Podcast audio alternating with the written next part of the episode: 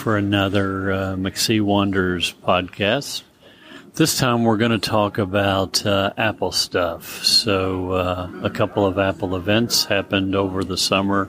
One happened in June, W W D C, the Worldwide Developers Conference, and most recently the iPhone release for the twenty twenty-three models and miscellaneous other things. So uh, joining me is the Wi-Fi Ninja, Nelson Karrick. Hey, man, how's it going? Hey, Mark, what's going on? Glad to be back. Or this might be the first one because the other one might be released after this one. So you may not be back. You might be living in the future or time traveling.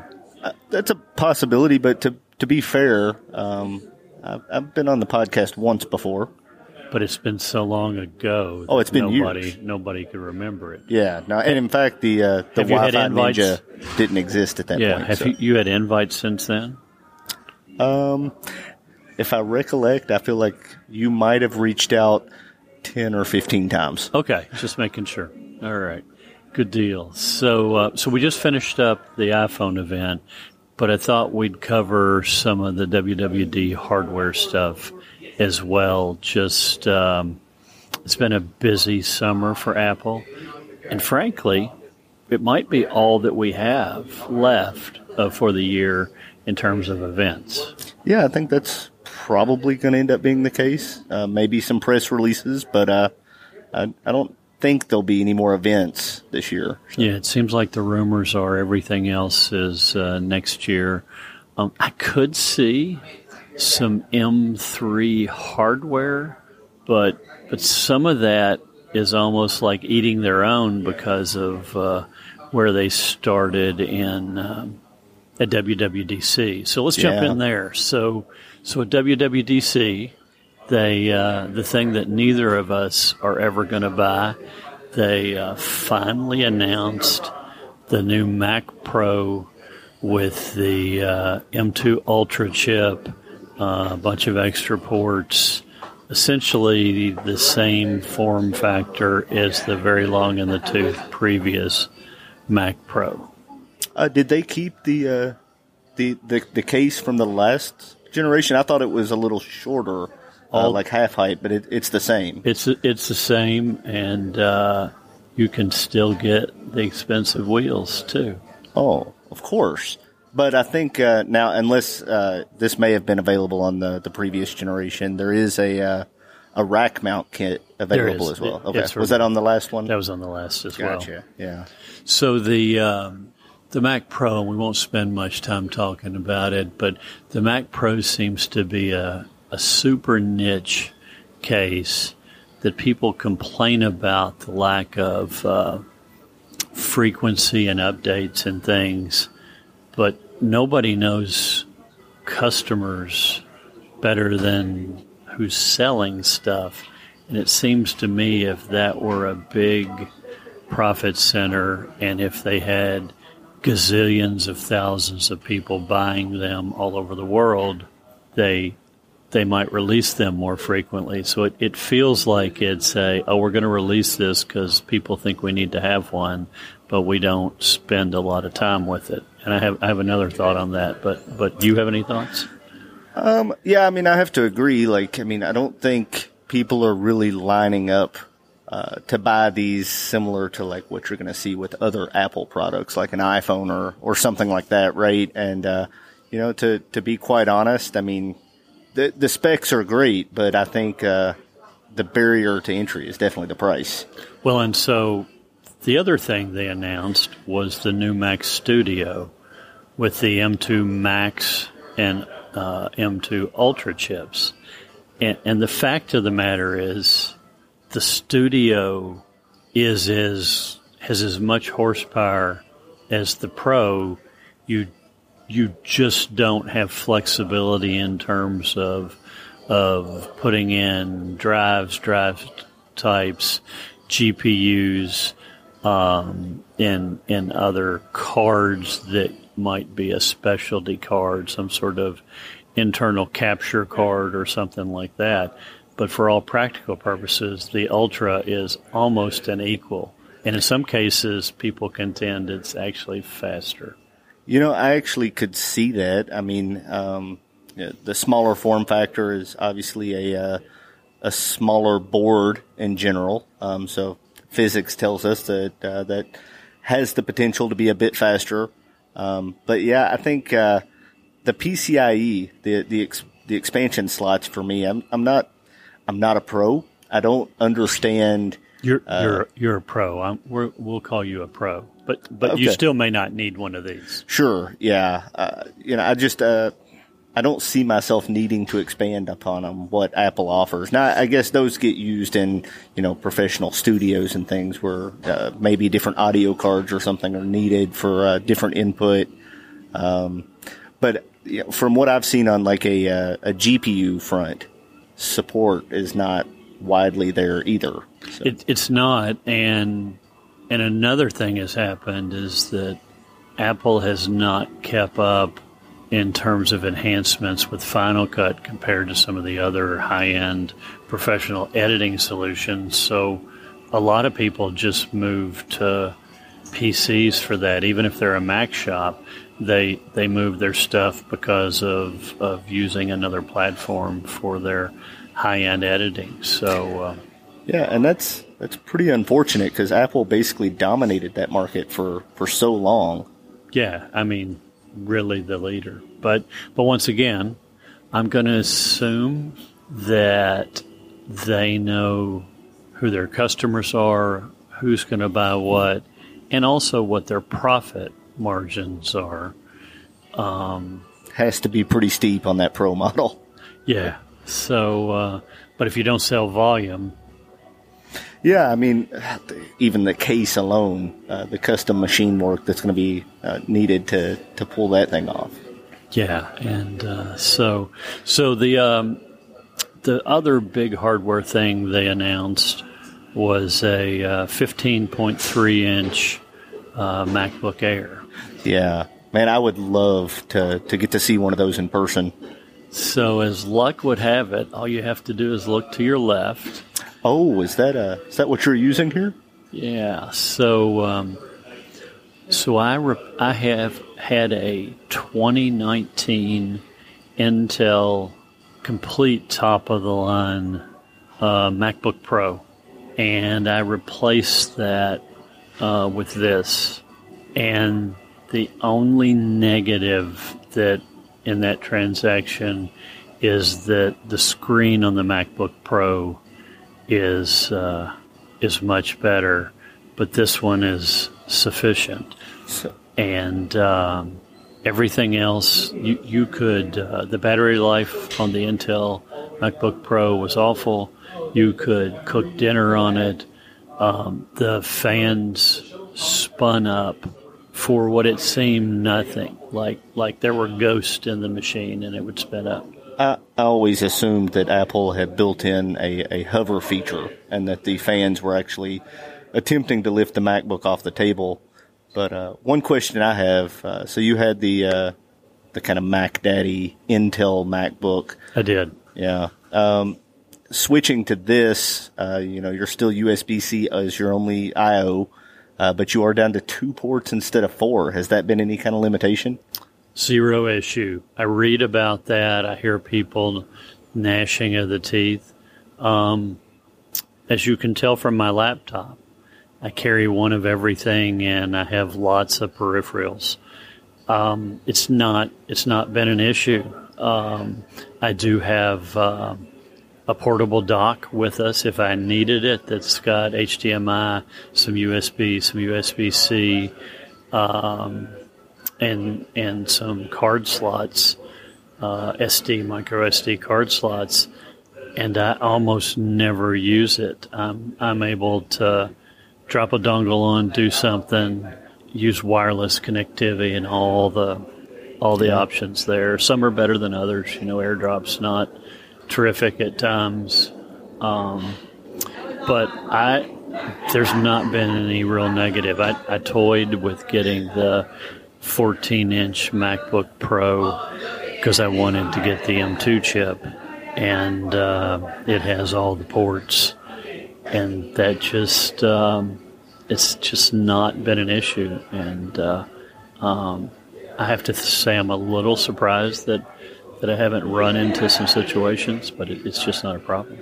Yeah, I mean, uh, I think that shows that uh, Apple sometimes is better at predicting the future than, than maybe anyone else. Uh, I remember back in twenty sixteen when they initially launched uh, the U S B C only MacBook Pros. Uh, it was the first year that they did that, and uh, it, it was slightly painful for a couple of months, uh, primarily because I had MagSafe chargers, I had you know things that plugged in U S B A, uh, Thunderbolt adapters, and things that, that are necessary for, for my line of work. Uh, but after a couple of months, that became you know painless. Uh, but it, the the model I had did have uh, four U S B C ports, and then. Uh, With the first round of Apple Silicon, the M one series, I bought a uh, the MacBook Air uh, as kind of my personal computer, but uh, over the, the machine I had been using for work, it it, it outperformed it, and it, it was a top of the line Core i nine Intel. Um, so this thing was lighter, uh, outperformed, battery was better, you know, just all around great. Uh, the the downside was the two U S B C ports, and uh, it turned out that wasn't an issue at all.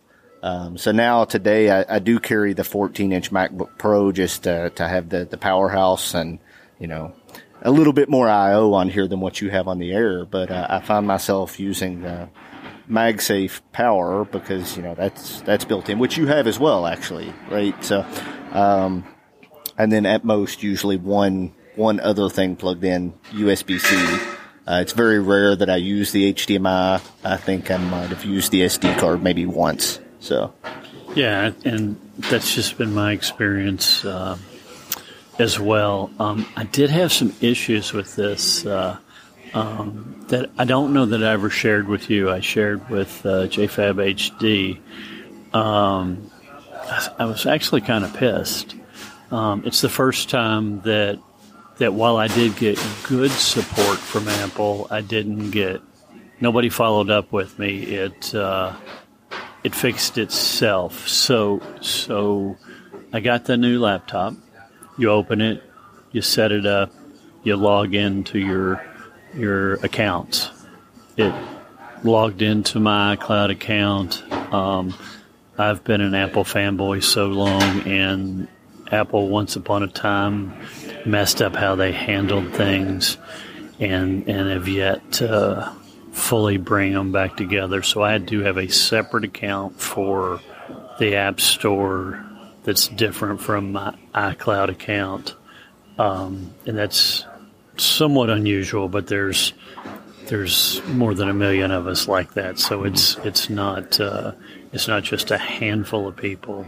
But so then I went to download things from the App Store that um, I'd already bought, and they wouldn't come down. They would just it just flashed at me, and as if like down. You hadn't purchased them, or no, it showed that I purchased them. They just wouldn't download. So I opened a ticket. I called in, and I went through a couple of people who didn't understand the two accounts. And so then we finally conclude, they concluded that, so they shipped me up to an engineering source, uh, engineer, and they concluded, so, so then we checked my Intel MacBook Pro that I still had, my iPhone, my iPad Pro, and if I went into the App Store to download anything, none of the devices could download anything. Were, was the engineering resource like able to pinpoint why? So we did screen shares, we did screen recordings, because they're like, I've never seen this before. They looked at my account, you know, the, to see if like there was a payment issue. They looked on the billing side. They looked everywhere else. There, there was not an issue, and uh, they got a supervisor on, and they screen shared with me, and they're doing all the same things, and they're like, hmm, well, clearly this is a problem not just for your new device, but all the devices. We see no issues on either of your accounts at all. Nothing. There are no flags. There are no gotchas, blah, blah, blah. And I'm sure they had you try, like, a different Wi-Fi connection, you know, just your basic things, right? So. Yeah, we went through the whole litany of things that actually I had already tried. Sure. So so um, we did all those again. I, I was not willing to do re- O S reinstalls across all the devices because that's yeah. that's just the bullshit answer when you don't have an answer. Well, let's right, try and, let's try an, uh, an O S reinstall. Right, and and this is happening across multiple devices on different O Ss, right? And that was so, the point I made because they yeah. were kind of... They were pushing toward They that. were pushing for, for me to do that on both laptops, and I'm like, no, because it also doesn't work on iOS and iPadOS. So, um, so they opened a ticket, they sent all the stuff, copied me to engineering, and said... It's in the queue, but it'll be a week before they look at it. I was like, wow, all right. So I just kept using my iOS devices and my old Intel and uh, didn't hear anything from them. About four or five days later, I grabbed the the MacBook Air and and just tried to download something I'd already bought. Zip, boop, it's there. So then I went in and grabbed a free app that I didn't already own and downloaded. So then I went to all my other devices, and they all downloaded, and uh, my ticket was closed. So I I uh, called Apple, and uh, the ticket was closed. There was no resolution in their records of it, and uh, it just suddenly started working across all the devices. Yeah, somebody somewhere found the problem and just didn't want to own up to it. Yeah. Yeah, that, that classic no trouble found. Yeah. I mean, I'm not going to say that I've ever done that in my professional career. So. I have not, because that's not the right thing to do. You own up to a problem. Yeah. That was sure was a lukewarm, yeah. So anyway, um, I don't know. Was there anything else at W W D C that was released? I do feel like there was uh, at least one more thing. Hmm. Oh, the Vision Pro. The Vision Pro. What a name. That is, uh, it is a name. Uh, it's an interesting device. So, uh, uh, as as I know you know, there is uh, a betting pool on who's going to get the the Vision Pro when it uh, releases in twenty twenty-four first, me and I, or you. Oh, I, w- I was totally going to vote for uh, M K B H D. Well, he'll get one for yeah, sure. Yeah, absolutely, right. So, uh, yeah, I'm still on the fence on uh, which of us is going to do it. Uh, I, I think there is a high likelihood that one, if not both of us, probably will. Um, the way that uh, that it's sounding, limited production numbers and things, it's it's kind of sounding like uh, if you're going to do it, you probably need to make up your mind and, and do it early on. That it it may not. Uh, Be readily available after that until like a, a second generation, possibly. Yeah, so the Vision Pro is augmented and virtual reality headset. Um, looks head and shoulders above, um, better than anything else that has been on the market. I'll tell you, I've tried most of the things uh, that are on the market, and they all made me sick. Uh, I get motion sickness pretty easily. And so I was, um, you know, there were rumors about this, but I was pretty ambivalent and kind of reluctant in terms of my interest. Yeah. Um, you know, I'll say I, I agree with you totally on, on the looks of the device. I'm torn on uh, the materials choice, how that's going to work from a, a weight on the front of the face. But uh, I, too, have tried a lot of the other companies' uh, alternatives. Uh, I actually own one headset uh, that the uh, the parent company, oh, I can't remember their name. It's such a meta name. Um, It used to be Oculus. We'll we'll start with that. So, right. Um, I, I do enjoy it. Uh, I, it doesn't integrate with anything that I do regularly, so it is an additional effort for me to like go put on this headset to do anything. Uh, and even then, I'm I'm kind of limited in my actions. So I, I have the similar issue of uh, motion sickness, uh, but it, it is contained to any V R app that uh, the character is moving around in the V R world while you are staying still. Uh, my brain can't process that, and I, I can handle about thirty seconds before I'm going to get sick. Uh, I am able to do stationary games, um, so I, I play a couple with some people. Uh, and then an, a very popular app, Beat Saber, uh, is pretty much uh, the only reason I think I keep the thing, uh, because you're up and moving. It it does the head tracking and, and stuff that's necessary to keep me from getting sick, and uh, it's enough movement. But but yeah, I definitely get the uh, the nause the nauseous feeling. So and I, I uh, so the the initial reviews from the people that got to to at least try it on and, and have a demo, nobody was really let to run with it at the demo and do their own thing. It was very narrowly focused. Apple keeping things very close because it's really a pre-pre-release version that they were showing off. But uh, everybody uh, reported that normally gets motion sickness, that they didn't feel any motion sickness at all. The other thing that makes me feel better is, is I follow Alex Lindsay. Um, he's a regular on Mac Break Weekly, but he does a lot of other stuff. Uh, his main platform is Office Hours, which is just an incredible collaborative uh, uh, effort that happens every single day.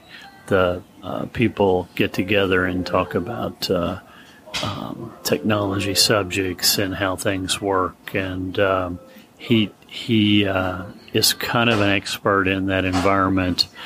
And uh, he was a developer on uh, Star Wars, the original Star Wars. Oh, okay. So um, he talked about what what minimum spec your eyes needed to overcome motion sickness from a scientific standpoint. And it looks like Apple met that threshold. It looks like they're right at that threshold, so they're sure. not way above it. But it looks like they met that threshold. So then you have to have um, applications. I'm I'm not a gamer, um, but I'm an early adopter. I like technology. I could see myself um, looking stuff up on the internet, internet, or I could see myself sitting there with my uh, Vision Pro and calling Chris and having him Google stuff for me. Yeah. Yeah, I think there's a, a couple of things to overcome uh, when when we're looking at a virtual reality or augmented reality or this mixed reality that, that it appears Apple is really going for. And I think, uh, one, what you said is, is definitely the application, right? So uh, with the, the Quest headset that I have, um, it, it does not lend itself well to productivity apps. It is primarily gaming for me.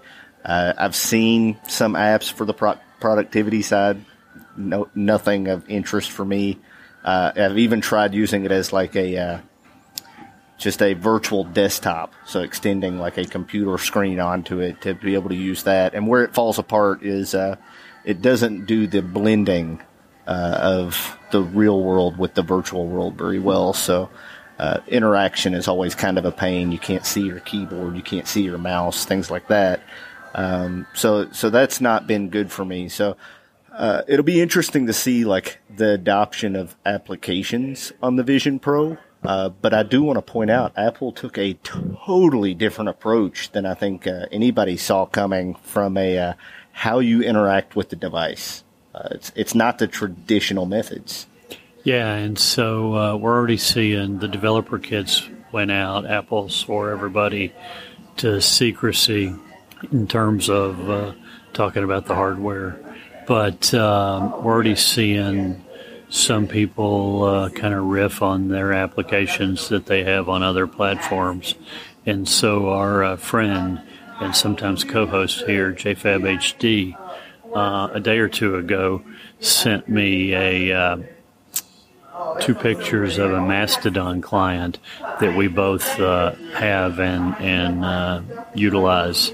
I utilize a couple of Mastodon clients, but uh, but this is uh, ice cubes, and um, he sent two pictures of um, of their Vision Pro uh, uh, development, and uh, I have to say that um, I could I could see myself browsing the social media that I utilize if they have a good app. Um, And just sitting there and consuming content, and, and you're not, because it, it has some pass-through technology, you're not really detached from the world. So it's not like you're sitting there and, and can't see things around you and have interactions if necessary. So uh, I could I could see doing that, surfing the internet, uh, using uh, apps for yeah. consuming content. Um, I could see, honestly, um, sitting on my deck, having a beer, and watching YouTube videos. I think that that is probably one of the biggest use cases I would probably get out of it. Um, personally enjoy uh, good three D content and things, and I think this will be the device for that. I think uh, Apple has probably spent a lot of time, research, development uh, on just the lenses alone. And that, that's been one of my uh, primary complaints with the headset that I have, is it uses uh, traditional Fresnel lenses, which are uh, kind of grooved. Uh, they sit relatively close to the eye, and uh, you, you kind of notice them, uh, at least with the, the lower resolution screen. You can you can kind of make out pixels. You see these... these kind of rings built into what you're looking at. And, and I think Apple took a, a different approach, uh, doing a pancake lens, so it's multiple lens elements stacked, uh, laminated together, as far as I understand. Um, so I think that that's going to be uh, big on, on what they're trying to do. Uh, but you brought up the uh, the pass-through. I think that was uh, a big thing for this, is they don't want you cut off from the real world. They're they're not trying to to be like a, a high end gaming headset, at least from, from what I'm seeing so far. Uh, so they want you to still be attached to the real world. In fact, so much so they, they introduced a different screen on the device other than what you're going to see using it. Right, so that people can uh, you can appear to be looking at and and. Uh, engaging with people and other people while you're using the device. And, and I, I think that's a big plus. And, and along those lines, kind of how you were saying, so so in our house, you know, there's there's just two of us now, and we we like to hang out and be together, but we we have some common interest from a consumption standpoint, but But then we have some some pretty different interests. So I don't um, I, I, I don't look at TikTok videos, and and Jenny can spend hours uh, on TikTok and, and things like that.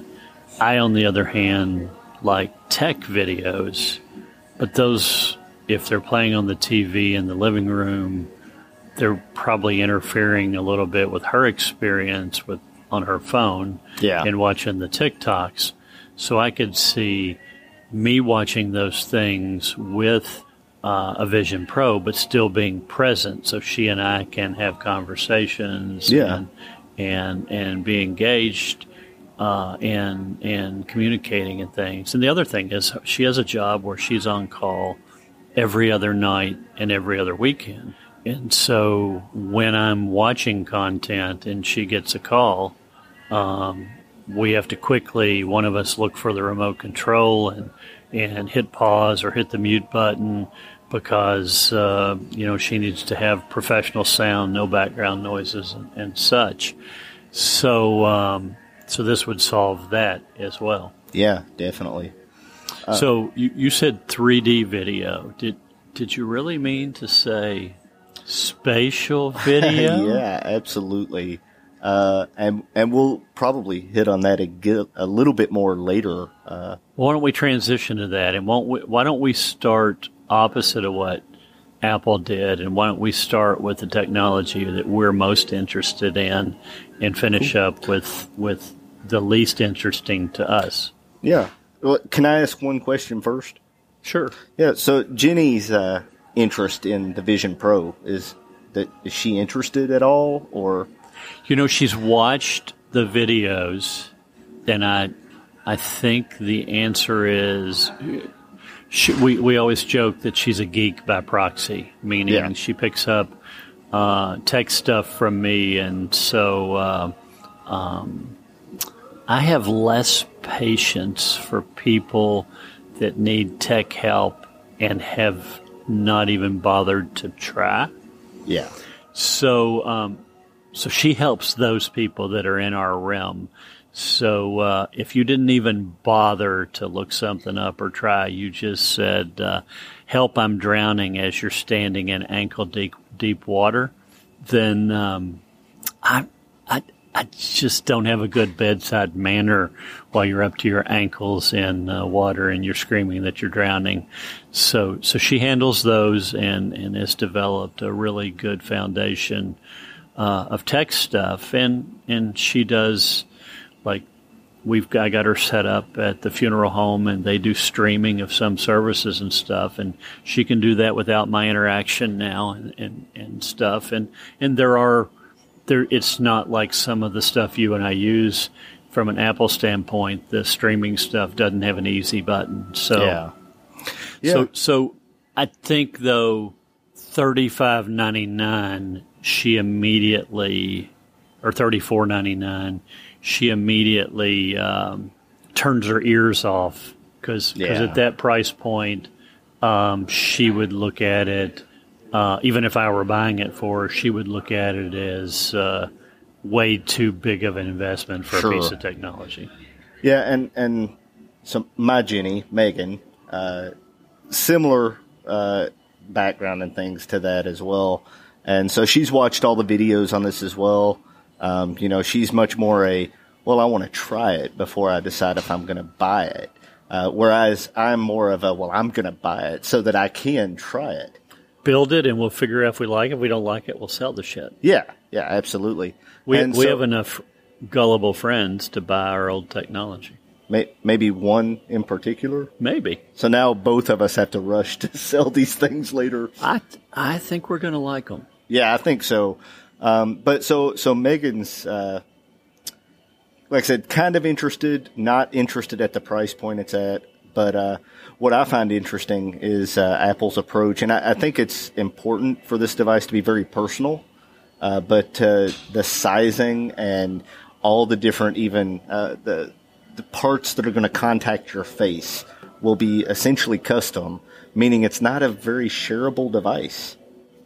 Right, and and they did say that they'll they plan to support multiple accounts, I believe, but as you just described, it's it's really sized, and and for example, um, for people with glasses, they They can actually manage your prescription in there. That is the other thing that I'm unclear about.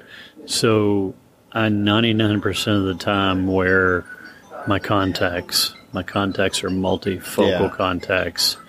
Um, and if I don't wear my contacts, as you've seen on this trip, I You're generally useless. don't have anything on because I can see the iPad and phone screens much better now. If we had turned the T V on, I couldn't see the T V. Yeah. Um, so, so I'm a little, I'm interested in whatever guidance they have on, on how you, you do that. I also wouldn't want to have to take my contacts out every time I put those on. So that would be, that would be a barrier of entry for me from a utilization standpoint. Yeah. So I think if I, if I remember reading correctly that the, the lenses that you can get, the prescription, uh, I believe they magnetically attach on the inside. So they should yeah. uh, be easy enough to, you know, put them on, take them off, uh, if you're wearing your contacts, whatever. Uh, I am curious how much extra are you going to have to pay to get those prescription lenses? Uh, and then, like you said, if they do support multiple user accounts, I assume we'll be buying uh, multiple, I, I don't even know what to call it, but the, the face piece and, and maybe the head strap. Yeah, and, and it's still unclear to me. So if if the screens are so close to my eye, why couldn't, why do I need any corrected contacts? You, you would almost think they could fix that in software, right? Like, yeah, exactly. I mean, it's just Ma- maybe math. There's like something it's just math. to that, right? Literally, it's just, just math. math. Yeah. So I, I've actually been curious about that on other headsets for a while, but I assume people smarter than me have uh, determined that that is not the way. So, um, so let's say we had this Vision Pro. One of the features was uh, kind of uh, spatial video, is what they called it, but it kind of had a three D look in that. The focus points and the peep, and then the things that aren't focused on kind of look separated and and well, have. And I think they said it's even like more than just like a layer of separation. It's not flat, right? Um, so, it, according to their own terms, it's like you're there again, right? Yeah, like you're there again. So, um, um, it seems like you'd want to have ways to record that. So how would you do that? Yeah, so it definitely looked pretty interesting the way that they demoed that. Um, I think the, the video they showed was a uh, potentially a dad filming uh, what looked like a birthday party. Um, so he's participating with a, you know, a, a milestone event with his his kids, presumably, uh, wearing a uh, you know, a, a bulky V R headset. And uh, that's how they're going to remember it. So, so to me, that was kind of like, man, the, the video is probably going to be awesome. Is it worth it for that experience, though? And but so. but I but I think as we've transitioned to the Apple event, I think we have a solution already, don't we? Yeah, and uh, I'm actually curious if I, I guess it depends on on how Apple handles uh, the. Uh, the format for these these spatial videos, uh, if if this will come to other devices. Uh, but with the launch of the iPhone fifteen Pro and Pro Max, um, you you can shoot spatial video with uh, with it using the I believe the is it the ultra wide lens and then the main main sensor. Yeah, it uses uh, the ultra wide and and the main lens and creates spatial video. And so um, somebody got clarification from Apple. And so if you record it in that manner and you just look at it on a non-Vision Pro device, it'll just look like a normal video. Right. And if you look at it on, on the Vision Pro, then you'll have that separation and multi-dimensional sort of feel. Yeah, I think the description was it's like, uh, you know, everything is kind of filmed for what would what would be shown to, to your left eye in the Vision Pro being kind of the primary image, uh, and then the right eye being kind of the extra data, the, the depth and, and everything showing up. Um, so then when you view that on a, a two D device like your phone or iPad, then then you're you're essentially getting just the left eye data. So so the things we're interested in. Um, it's our podcast, so we can talk about what we want and not talk about the other stuff. So, so you and I are clearly uh, uh, pro phone users. So, so yep. What were your thoughts about the iPhone fifteen Pro and Pro Max? And um, what'd you buy? What what did you pre pre order? Yes, I have pre pre ordered. Um, chose to go with the uh, the iPhone fifteen Pro Max. Uh, natural titanium, because I think that is a sexy color.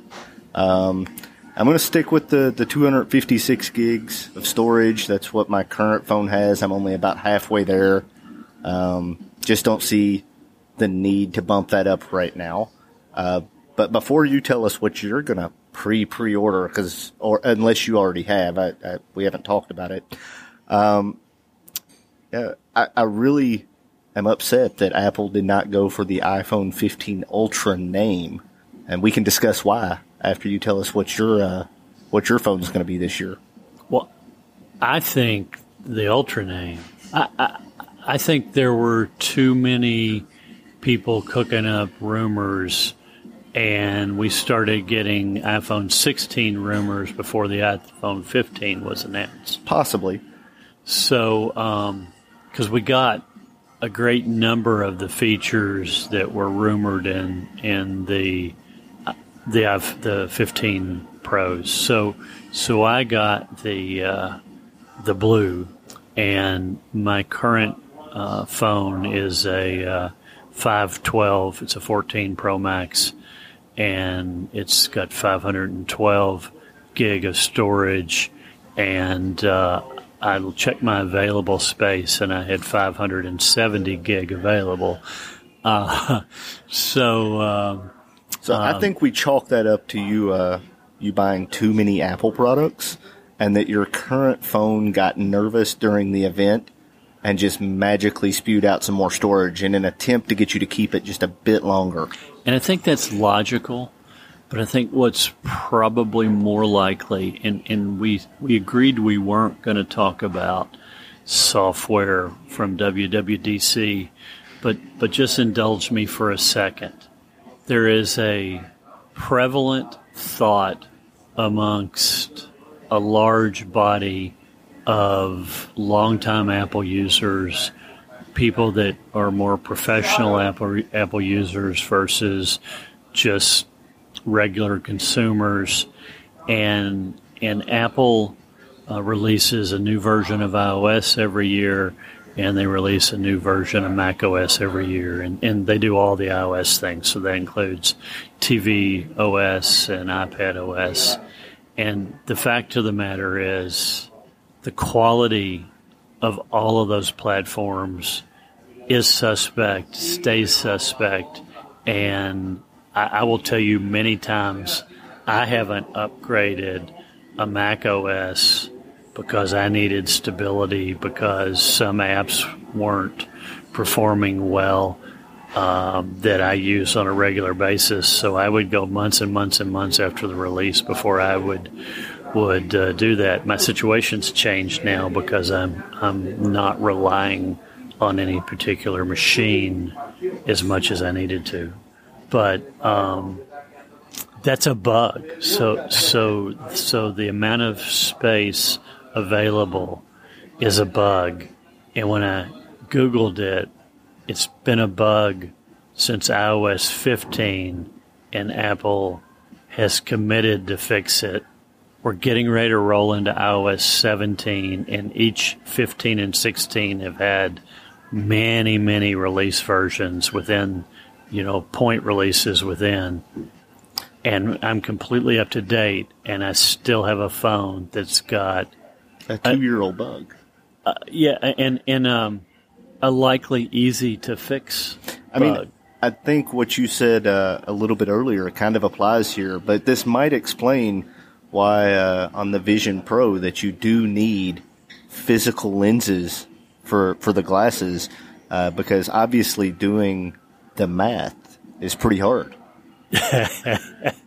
Well, I, I, I'll still take Apple's O S's over uh, Microsoft's or anybody else's. Yeah, but for sure.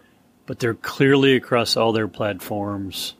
They they could spend more time uh, polishing and tuning and. and le- and have less emphasis on an annual update, and I think that would be well served.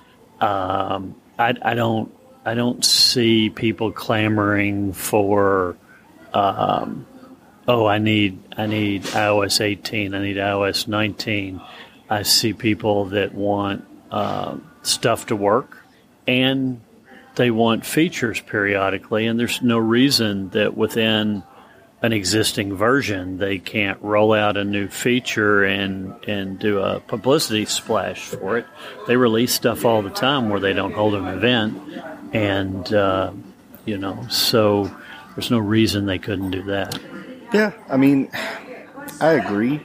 Um overall, if if the bug that I'm having to deal with is that my phone reports the uh, the incorrect available storage on, on one screen, I'll take that over the bugs I see in the other O S's uh, night and day. Like, I mean, I, I have an Android phone that I carry as well, and it's just, it, it makes the iPhone look, like, perfect.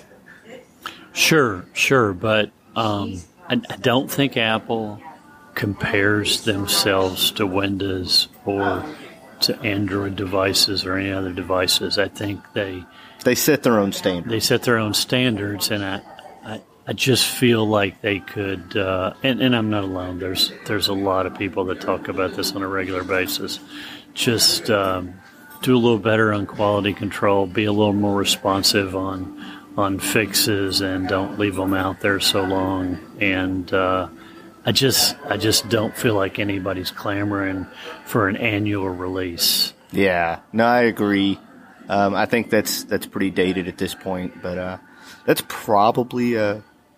A lot about software. That, that's probably enough on software. If we want to go back, we, we still don't know what did McC Wanders order. We know it's blue, it's titanium. We know it's... Uh, yeah, I got the iPhone uh, fifteen Pro Max, blue, five twelve. Same storage? five twelve, same okay, storage. Okay, yeah, gotcha. Same, same storage. Um, I, as you know, I'm trying to capture a lot of content. And um, I don't think I need five twelve, but when you look at um, when you look at what they did this year with with moving up from twelve megapixel to twenty-four megapixel, um, they're handling some of that a little differently. They've improved all of the the lenses. On the, the phone you and I are getting, they have a one hundred twenty millimeter equivalent that, unless I misunderstood it, that's also a twenty-four megapixel uh, image. So um, those files are big, bigger. So, so I'm kind of confused. Yeah, I'm I'm reading that it's a twenty-four megapixel default image. It, it's actually okay. Yeah, I remember this now. It's a it's a forty-eight megapixel sensor, but a a twenty-four megapixel image. Right, but our current phones that you and I have is also no, it's also a forty-eight uh, oh, no, you have that. I'm on a thirteen Pro. Ah, I'm sorry. So, yeah. I, for some reason I thought yeah, so I have that, but they but they pixel bin it down to a twelve megapixel image. So so and and I've listened to countless descriptions for Sony cameras and the current iPhone fourteen about pixel binning, and and I'll tell you, I don't know what the hell they're talking about, other than it's not a great thing to pixel bin in most cases, but there are a handful of situations where it makes sense. But um But this is a, a an improvement. Now, you could get a forty-eight megapixel image in the fourteen if you shot in camera raw. Yeah, and I think that's the case moving forward still, right? So It, it is for forty-eight, but, yeah. but but twenty-four is just a standard. Uh, yeah, that's uh, the new default image resolution, yeah. Yeah, yeah. So... I mean, that's a that's a huge improvement. That if you're, and especially if you're doing any um, cropping at all of your pictures and post, um, doubling that is is gives you a lot more data to to work with without any yeah. degradation or any significant degradation. So, uh, um, although I I what I try to do on my current phone is shoot on the main sensor as much as possible, because that is the one that's a forty-eight megapixel yeah. and it's pixel binning down to twelve. The others are just twelve. Yeah. So so my camera has um, a point five, a one, a two, and a three X lens. And so only. But I think the, the two X is... It's a crop, right? It's, right. It's not a physical lens. Right. So, yeah. Yep. So, um, so yeah. So you and I both got the the the biggest phone and the the Pro phone with the uh, the most features. Yeah, and in true Apple fashion, we have to we have to have some new terminology to to talk about some of the things. Um, you know, there was a lot of rumor and speculation uh, that that the fifteen Pro Max was going to include a periscope lens, which is, is gaining popularity in the in the Android ecosystem. Uh, I have to agree with a, a few others that I've heard kind of state this, that that is, it's just not elegant enough for Apple, uh, because it does actually involve like moving parts inside the phone. Uh, it takes up a lot of space as well.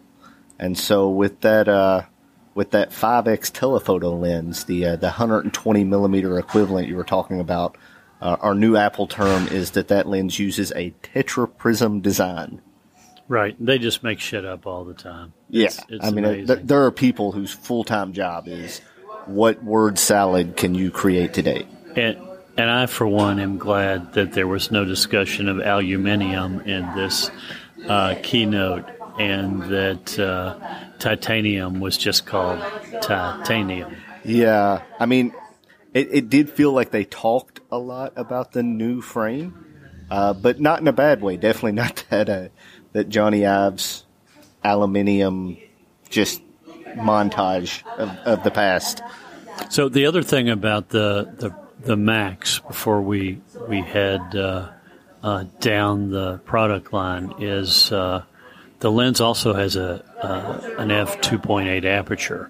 So that's that's huge in terms of how much light can be let in. So I, I always get this backwards. I'm not. Uh, Not big in photography. Bigger numbers better or smaller numbers better? Smaller number is better. So, okay. So for example, uh, some common, if we were talking about uh, Sony, uh, Canon, Fuji, whatever, uh, full frame or yeah. A P S C cameras, a um, now you can do better than a two point eight.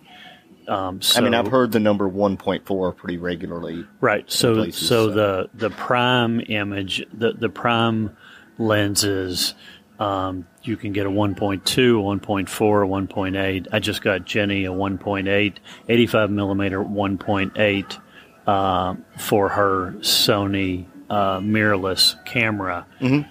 But all of those are super stupid expensive. Let me give you an example. Um, so Sony just released a new um, seventy to two hundred zoom lens mm-hmm. with optical stabilization in the lens, and at f it's an f four throughout the range. Okay. So f four is pretty darn terrific, but not as good as two point eight. Sure. It's sixteen ninety-nine. Just for the lens. Just for the lens. That that's not including the camera body. It's just the lens. Wow. I'm not done. So if you wanted that same lens, they have the same seventy to two hundred lens and an f two point eight. It's twenty-eight ninety-nine.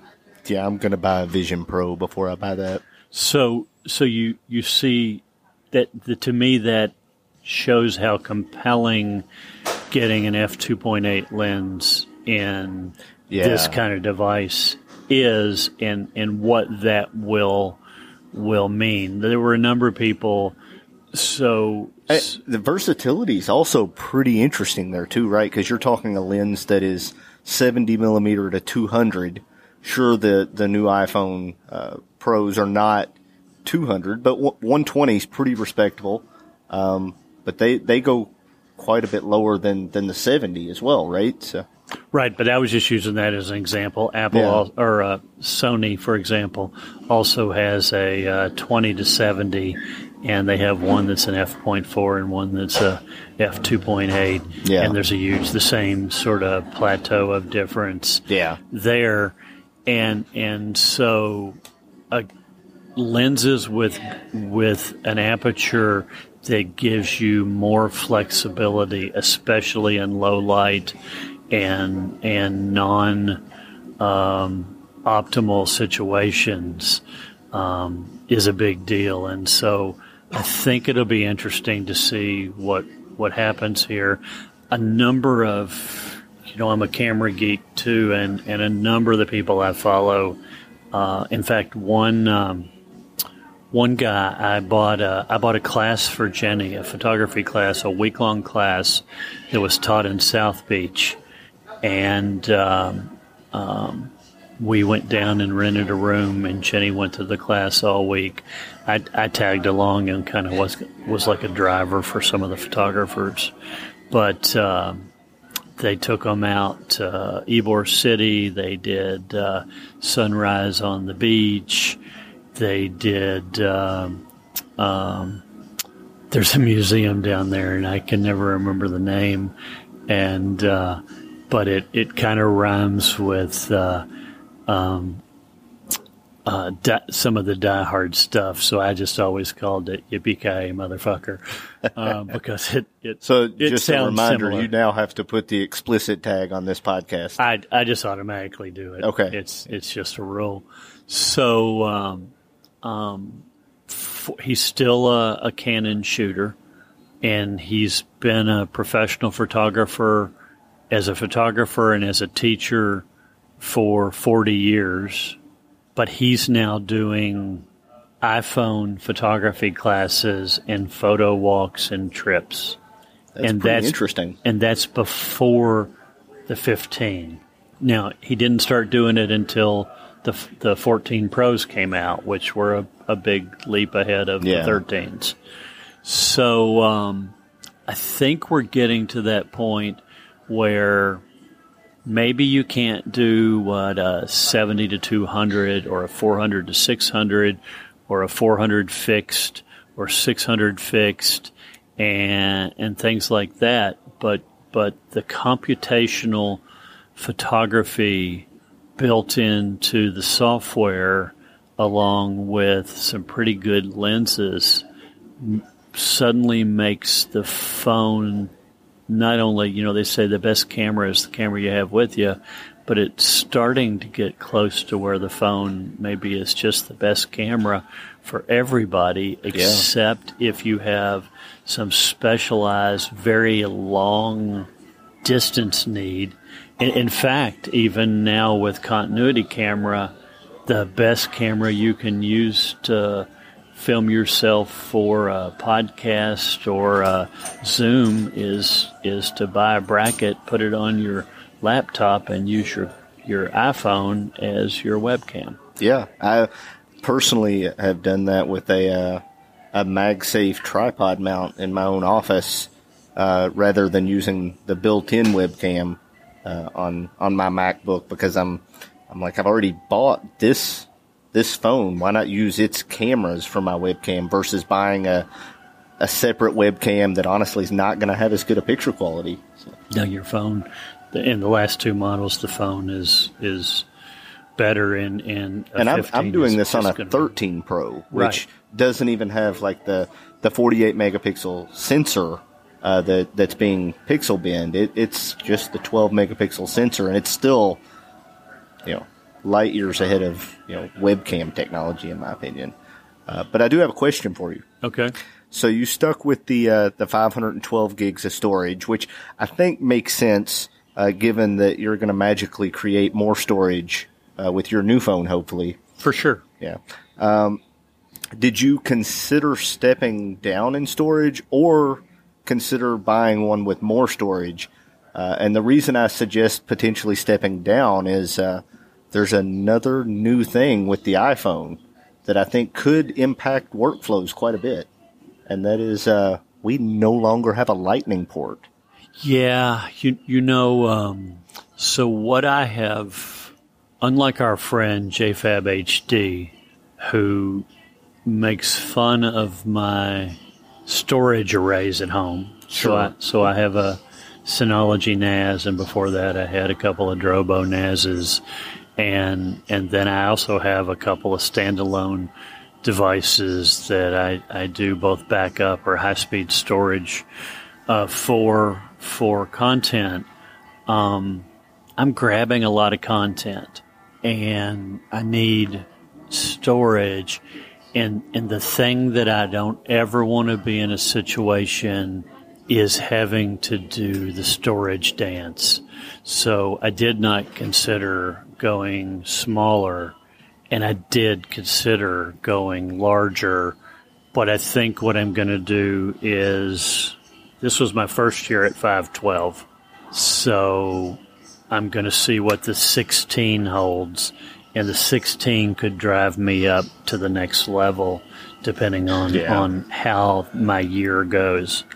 I, I could see Apple potentially, uh, with the sixteen Pros at least next year, uh, changing the starting memory option uh, and kind of getting rid of that one twenty-eight gig that's available this year only on the fifteen Pro. It's not available on the Max. And if I remember correctly...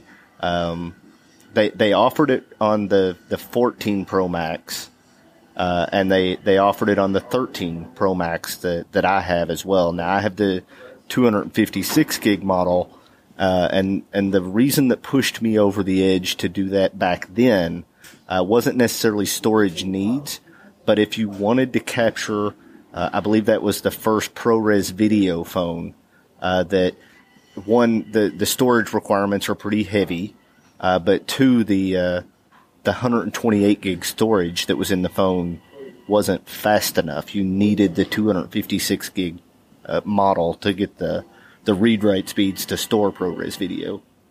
Yeah, and that's um, interestingly that's a nuanced thing that have caught people, but but that same thing applies on their compu- other computing devices yeah. as well. When you when you buy in at that lowest point, it's usually not as fast. Yeah, and I think that's kind of across the tech industry, right? I mean, uh, everybody knows about chip binning, right? So, like, Apple selling M one and M two processors on, on hardware and offering some that are six-core, seven-core versus the eight-core.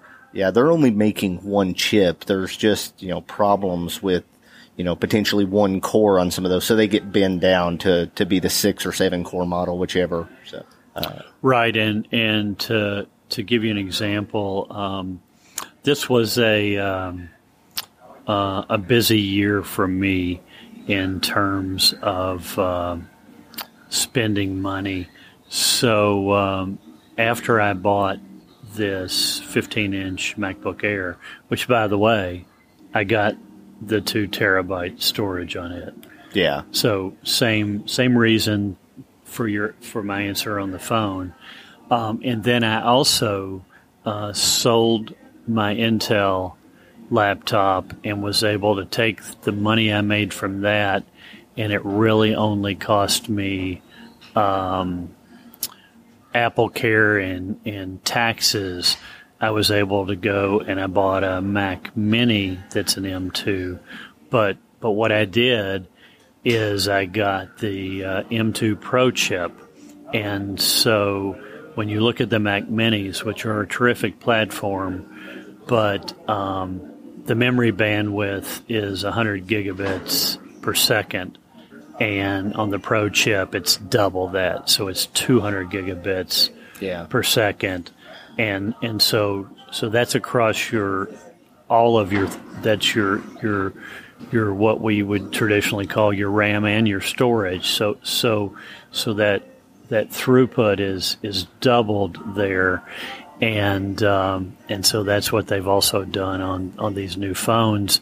And, and we talked about this a little bit uh, off the podcast, but the U S B-C speeds on the two Pro phones are faster than the U S B-C speeds on the regular iPhone fifteens in terms of of uh, uh, transfer speeds. Yeah, so I think the uh, the the regular models are going to be the four eighty megabits a second, the uh, the U S B two speeds, uh, and then the uh, the Pro models, uh, the the A seventeen Pro chip that it's inside the phone has a new U S B three controller uh, that the A sixteen did not have, uh, which is what's in the, the, the regular model phones. And because of that, the uh, the Pros get the the U S B three transfer speeds. It is interesting to me that they didn't go as far as to like go ahead and make it Thunderbolt, uh, that we stuck U S B three, but you do get, you know, ten gigs a second, which is, is it's respectable, right? Like, uh, but you don't get the cable to support that in the box. You got to buy that separate. Yeah, and and back to that Ultra. I I think they have strategically done things like not include Thunderbolt, and that that's an iPhone sixteen Pro Max Ultra down the road. Yeah, I I think you're probably right there, and I'm a I'll admit that I'm being extremely petty when I say that I wish they had done this. Um, I'm going to go all the way back to the iPhone twelve Pros. Um, so you had the, the Pro and the Pro Max back then. Uh, I believe that was the first phone that Apple introduced uh, the optical image stabilization um, that was the sensor shift where the whole sensor moved. Uh, but that was only on the twelve Pro Max. It, it was not on the twelve Pro. Exactly. Uh, it did come to the thirteen Pro, um, and it stuck around, right? Um, but for the thirteen and the fourteen, the uh, the only difference in hardware was the screen size. And so you go and look at like the iPhone and the iPhone Plus, so the fifteen Plus and, and the fifteen and, and the fourteen Plus and the fourteen. Uh, every year, the, the only difference between those is screen size and obviously battery size because they have more room for, for a bigger battery. Uh, but on the Pro models this year, uh, for the first time since the, the twelve Pro, there's actually the hardware difference of that tetra prism lens, that, that five X uh, zoom lens that you're going to have only on the, the Pro Max. And so to me, having the hardware difference, I think it would almost be more appropriate to have, you know, the iPhone fifteen Pro and the iPhone fifteen Ultra because there is difference. And, and I don't disagree. I I think Apple has a long history of the marketing department and the engineering departments are fairly siloed, which Apple does that to keep stuff secret. Yeah. But um This is, and you described it, it's not unusual for there to be feature disparity, and and I think they explain it off, but I, I think some of it ends up being um, the way they silo things and less communication that goes on between engineering and, and uh, marketing uh, and that need-to-know sort of thing. Uh, across their teams. So certainly in at the tops of those organizations, the people know what's going on, but the people that are largely responsible for the work likely are, are fairly siloed. Um, going downstream and kind of keeping that that thought process, so so what they did with the iPhone fifteen and the fifteen Plus is they brought Uh, many of the features forward that were on the iPhone fourteen Pro and Pro Max over one of the big ones being Dynamic Island. What yeah. What is your um, – I, I use Dynamic Island and I think it's a bonus, but what's – how do you feel about Dynamic Island? Yeah, I, I don't want to comment too much on it because I am on a, a thirteen Pro, so I haven't been using it personally. Um, it wasn't enough of a feature for me at the launch of the fourteen uh, to the, the fourteen Pro to, to jump to it. Uh, I will say the notch is starting to get a little long in the tooth, and so I, I'm kind of excited to get that myself this year on the fifteen Pro.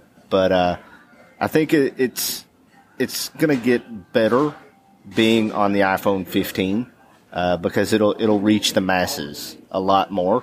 And so developers will probably put more into it with their own apps. Um, so I imagine that that's going to become kind of a core piece of the iPhone for quite a while. Yeah, so so I enjoy it for uh, some of the uh, content consumption apps that I use, and that shows up in there. Um, when I get a phone call, if Jenny calls me, it shows up in there. Yeah. And, and that looks cool uh, and is functional. Um, I'll tell you the big issues is I order my breakfast every morning and uh, close my phone using, uh, and then uh, I rub Pearl the Wonder Woman's head and tell her I'll be back with her biscuit that she gets every day from McDonald's, and uh, and then I'll head up and get in line at the local McDonald's, and while I'm waiting in line, I'll. I'll look at a social media app. I'll read my email uh, because I'm just sitting there in line. And then when I get up to the uh, the um, menu to to tell them my order number, I don't have to go and look for the app. I don't have to page to a folder. I don't have to swipe up and look at my, you know, recent apps that are yeah. open. Um, I just touch the Dynamic Island and my order number comes up and I can tell them that it's Q C seventy-nine. Yeah. So for that reason, I, that that's probably like one of the, the reasons I'm really excited for the feature for myself. Um, I think Apple historically has done really well with notifications showing up at the right time. Uh, for instance, if you book a flight through any of the, the major airlines and you show up at the airport and your boarding pass just shows up, uh, but it does take up the screen real estate and things. And, and I've, I've seen that kind of fail a little bit in the past, uh, to where now I'm having to like dig around and open the wallet app or, you know, remember double click the side button to, to get that to pop up. And this is showing you kind of front and center. It's just right in that Dynamic Island ready to go. Yeah, so um, so I'm I'm hopeful that now that they're moving that forward, there'll be other apps, but but but there are enough apps for me that I view it as a positive feature, and I would not want them to take away Dynamic Island. And and let's not kid anybody, the notch is still there. They just put a big tattoo over it called Dynamic Island and make it pretend like there's no notch there. But there's absolutely still a notch yeah. in every single new iPhone. Man, even back in twenty seventeen when they introduced the notch, I think every render I saw initially uh, kind of had that Dynamic Island vibe to it, that it was... They weren't going to show the notch, that it, it was going to stay black and have like the rounded corners to make it look like the screen uh, cut off a little lower, almost like it had, in in some cases, like an Android phone has a, a chin. Uh, this would have a forehead, uh, and that the time and, and your cell strength and battery and things like that would all stay uh, up in, in this OLED screen, and, and the blacks be so good that you couldn't differentiate that that was actually the screen and not just the border. And then, uh, you know, obviously that didn't happen. Uh, we got the iconic look of the notch. Um, yeah, it's still there. The, the hardware's still there. It's, there's a portion of that screen that is not screen, right? They're, they're just dynamically changing an island it's around just, it. So. It's just an island. Yeah. So, um, Uh, we're going a little long, so so let's let's maybe try to close up. So um, so they made some changes for the AirPods before we get to the uh, uh, watches. Um, the AirPods Pro will have a uh, U S B C case. Yep. And, and did you see we were we were talking about? Um, Um, support for AirPod or for uh, Vision Pro. Yeah. So I came across an article, and it, I've now come across multiple people kind of confirming the same information, that uh, the new AirPods Pro two, keeping the same name, uh, it was thought that the only change was that the case was U S B C instead of Lightning, uh, to give you, you know, that accessory that you could carry. Uh, one cable charges all.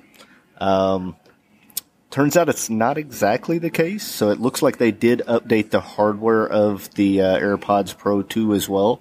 Um, so a, a dust rating now that, that wasn't there at all uh, previously, uh, as well as support for lossless audio when paired with an Apple Vision Pro, which just to me is like so hyper-specific. The hardware is there to do it on other devices. And you don't get that with a AirPods Pro two Lightning. Correct. Uh, unless that were to change. I mean, the H two chip that powers them is, is still the same. So I'm not sure if there's like some other hardware change that we're not aware of yet. Uh, but it does look like that is going to be limited to the U S B C model. I think maybe we just fall back to that previous discussion about engineering and marketing not always being on the same page. Yeah. I, you know, I really hope Apple doesn't stick with that, and that, that my AirPods Pro two with Lightning uh, get this lossless audio feature. Granted, I'm not an audiophile. I may not notice the difference, but I, I did purchase the product, and I am planning right now, you're hearing it here first, to purchase the Apple Vision Pro when it's available. And so I would like to be able to use all the features. Yeah, and not have to buy something that has marginally more yeah, it's features. not it's not a revision. Well, it, it's a minor revision. It's not yep. even enough that they announced anything besides, hey, hey, we have a case with U S B C now. So, uh, yeah. But it does also, this is kind of neat for me at least.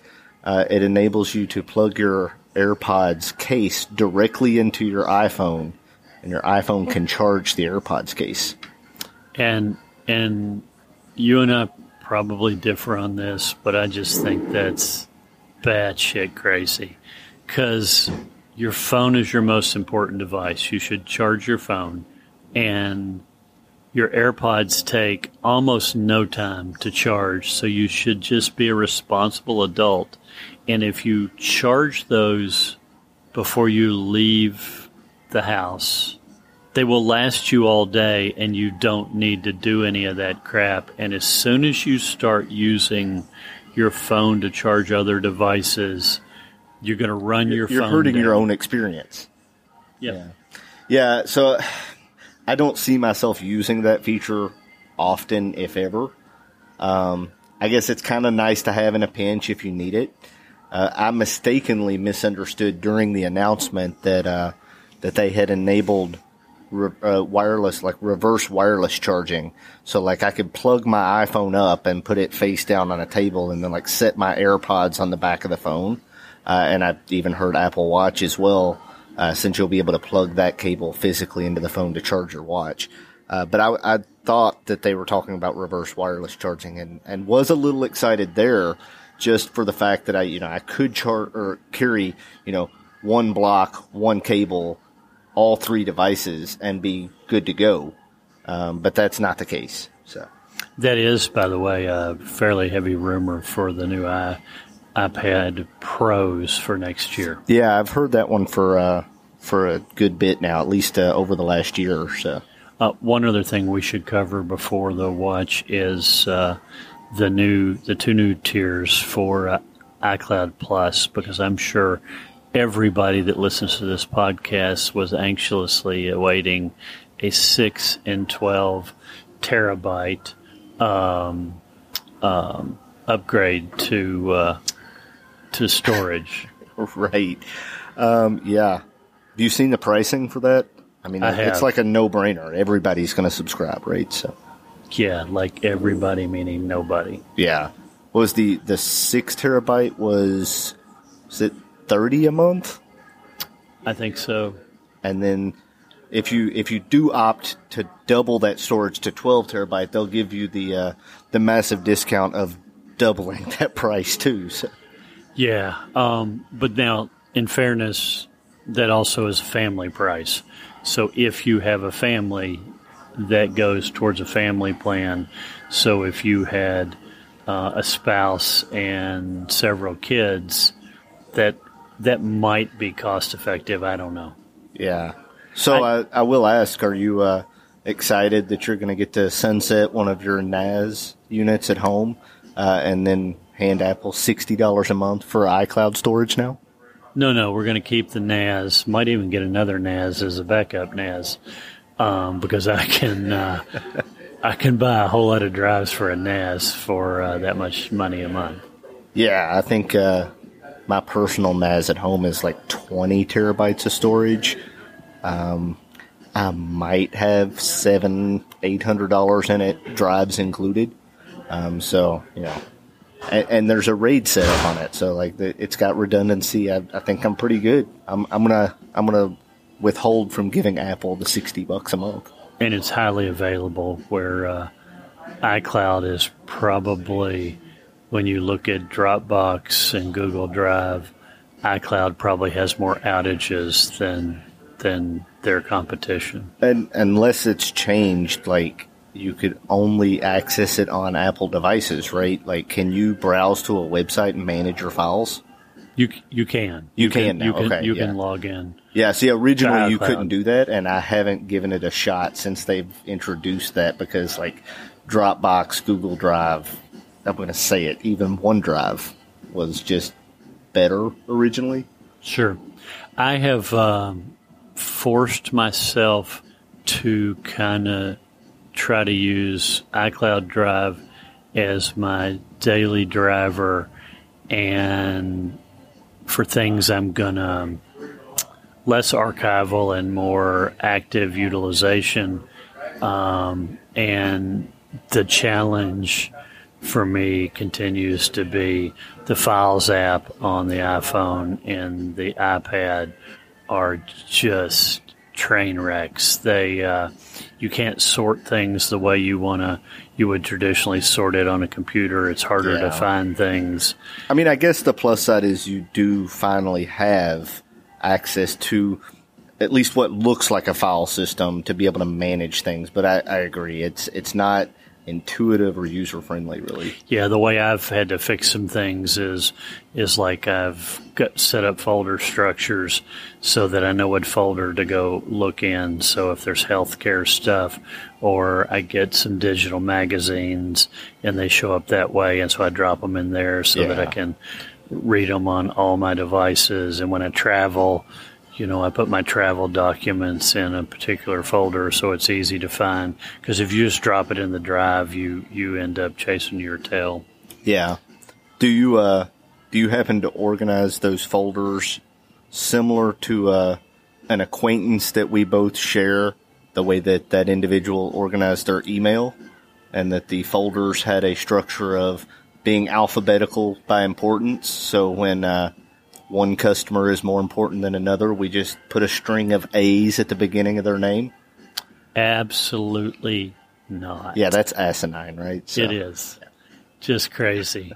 Um, so let's move to the watches, but there's a watch feature that actually shows up on the phone. Yeah. Um, I'm actually, one, I'm, I'm, I guess I'm pretty happy Apple did this. Um, I...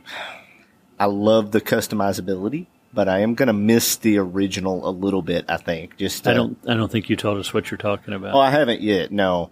Um, so uh, the uh, the mute switch that has been on the iPhone since two thousand seven is no longer on the iPhone fifteen Pros.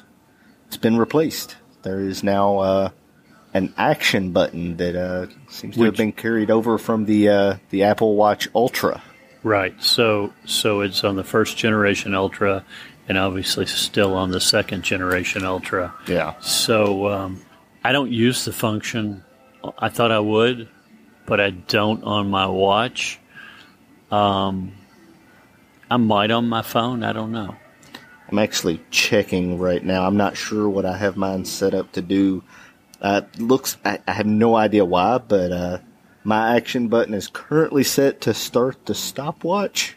So mine opens my workout options. Which I did initially, but then I, I actually hit the button on accident a few times and, and would start workouts, you know, not on purpose. Yeah, but the um, the screen face I use has workouts in the bottom right-hand corner, and I find that just as convenient yeah. as hitting, because it takes me to the same place at the same start. I guess the only time I could see that not being the case is, like, if your watch has activated water mode, which is going to happen as frequently as you swim in your new pool. So. Yeah, right.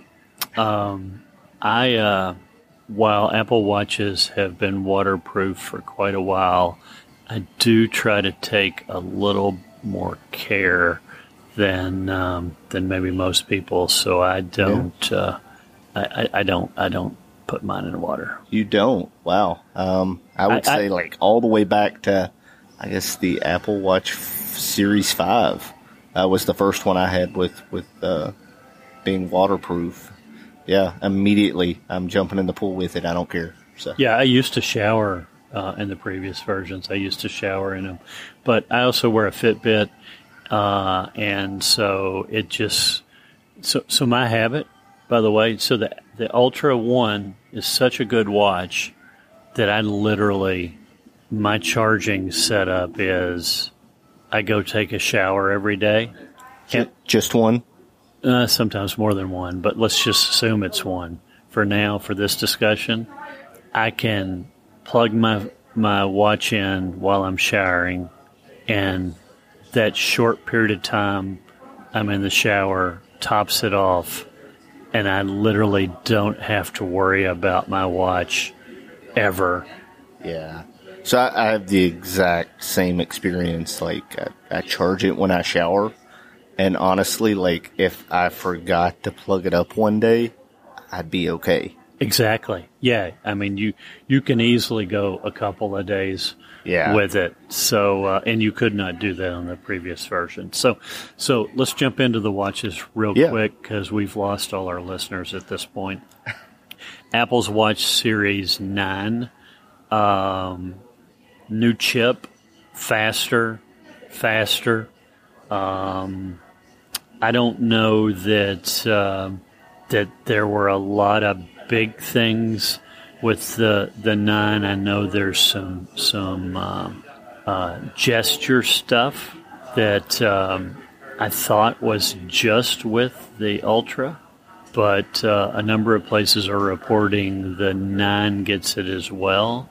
And then you and I had an offline discussion about some of these features actually already existed in the accessibility uh, options that you could turn on. They may not be as optimized as the newest models in terms of, I'm sure, faster G P U and faster processor helps recognize gesture-type things more yeah. effectively. I, I even tried the assistive touch version of it uh, earlier today. Uh, after having that conversation with you, and I can tell you accuracy definitely wasn't there from what I've seen in, in you know, uh, reviewers uh, that, that were at the Apple event showing um, just how accurate it was, uh, but also just like the option and knowing what it's going to do uh, is not straightforward. Like you can set up, uh, you know, a double pinch, not double tap as the new feature is called, but a double pinch to do like a select, only you don't know what it's going to select. It's it kind of just seems to pick something on the screen that it thinks this is most likely what you want. Yeah, yeah. So, so we'll see. the The iPhone Series nine um, was Apple announced. Watch. Uh, I'm sorry, the uh, Watch Series nine uh, was uh, uh, also announced as the company's first carbon neutral product. I'd really like us to skip over this discussion while I think the environment's important. Um, Apple sure got janky with some of their uh, coverage of their uh, uh, environmental efforts. Yeah, that was a j- just the uh, the production that they did where they actually hired an actress to come in to play Mother Nature. A famous, a yeah, famous actress. Very famous. I, name's escaping me right now, but... Uh, That that segment was twenty minutes of the event. Right. So um, so let's just give them props for um, being uh, environmentally uh, uh, conscious, and I do appreciate that. Not being sarcastic at all, yeah. but uh, it felt like um, they used a little bit of that as filler. Uh, yeah. and, and kind of stretched uh, the uh, presentation. Yeah, so eco-friendly. No more leather. We're, uh, we've killed all leather Apple products. So.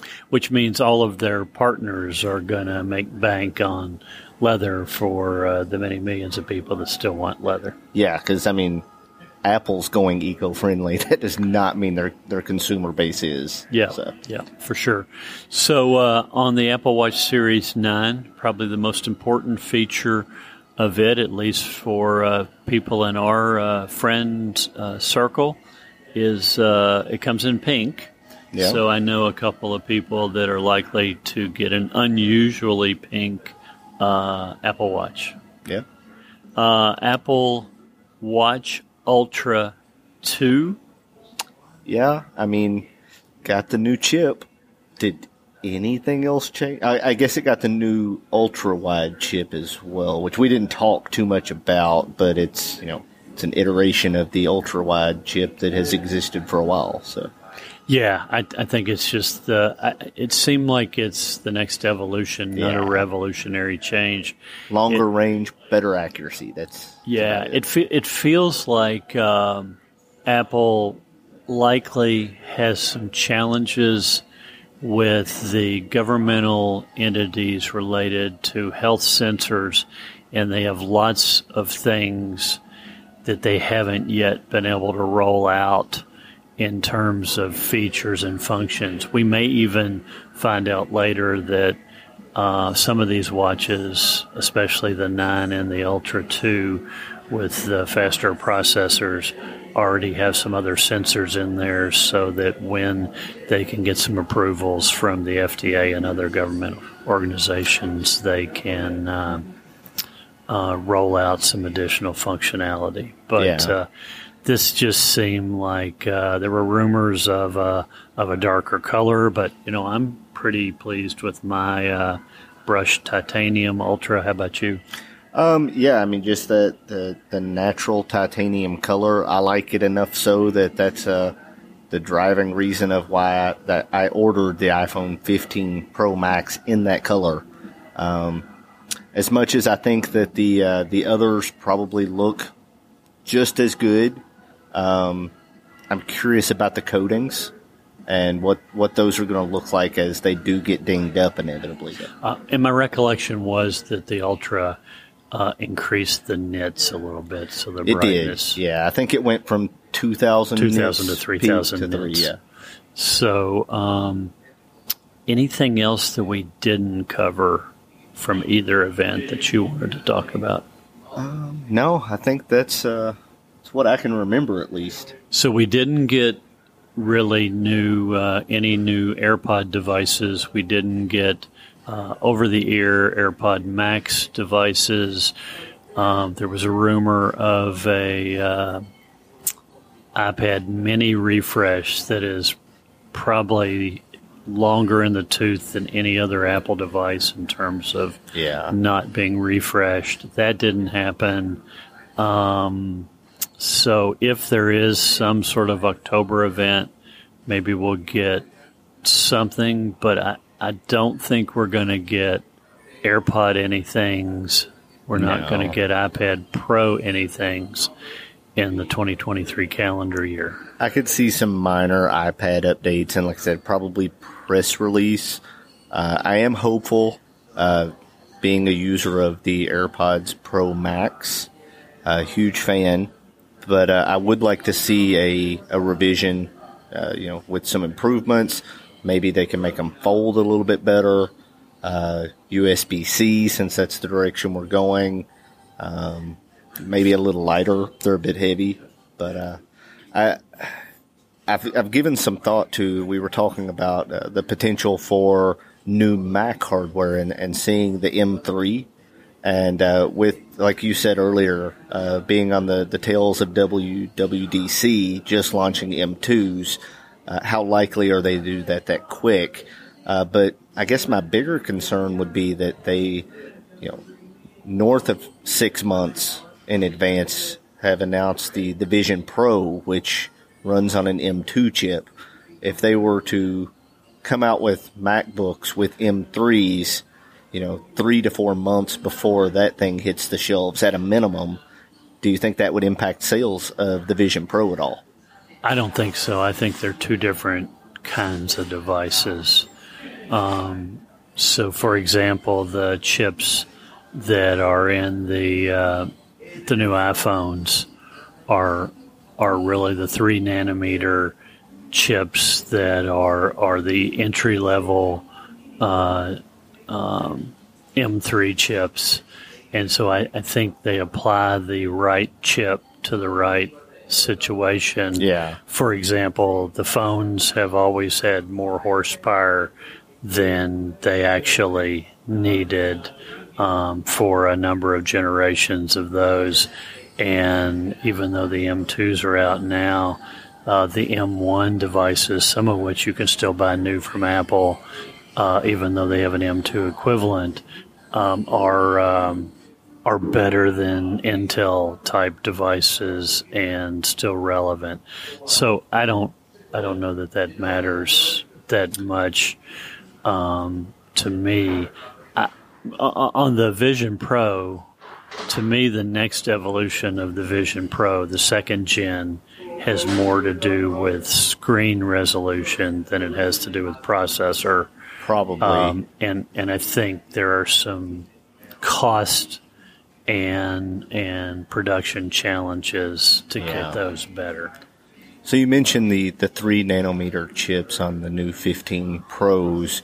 They've never said for sure on the Apple Watch that the new... Uh, They did not, and, and I, I've heard a couple of people assume that that's the case. Yeah, which um, I would assume, well, and I would have assumed this for the, the fifteen Pros over the fourteen Pros, that if if they had went from the five to the three nanometer process, which we know they did for the phone, uh, that we would get increased battery life. Um, and there was no talk of that. Uh, and, and I think they probably could have like actually made the battery a bit smaller to help with making the phone a bit lighter.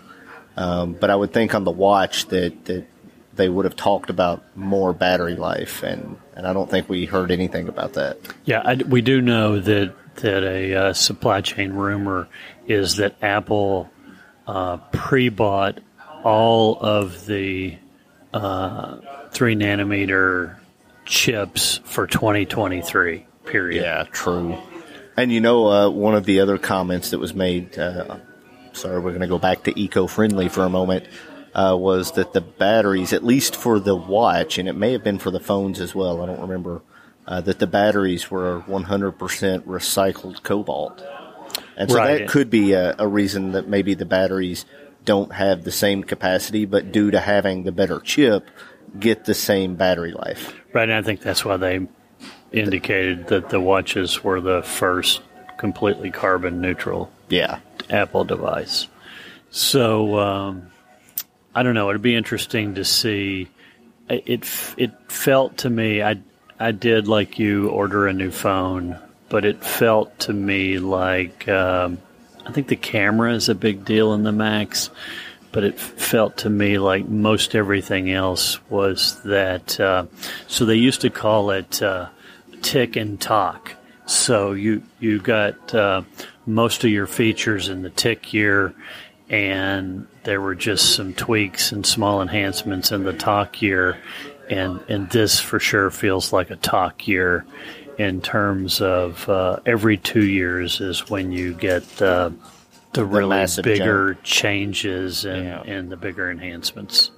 Yeah, I mean, I could see that. This is definitely more on the uh, the refinement side. You know, we're getting camera improvements, faster processor. Um, we we switched to a titanium frame, which I mean was reminiscent of some of the S-year type of improvements. But uh, you know, I'm still glass still, on the front and the back. Yeah, I'm. Uh, I'm a junkie for the metal, so I'm super excited for titanium over stainless steel, personally. So, yeah, I'm looking forward to it. And, and the people that got to touch the new devices said it was noticeably lighter. Yeah. All right, I think we'll wrap this up. Uh, we've gone an hour and forty-three minutes. Wow. I was going to guess an hour twenty. So uh, uh, thanks again, Nelson, for joining me. Uh, where can people find you? Yeah, thanks, Mark, uh, for, for having me on here. So uh, most active place is probably on the app formerly known as Twitter, so Elmo's app X. Uh, you can find me at, at thewifininja, uh, or for those of you that are uh, part of the elite club that is Blue Sky, at thewifi dot ninja. All right, good deal. And as usual, people can find me across all the platforms at McC Wanders or at Craft Brew Geek. So uh, until next time.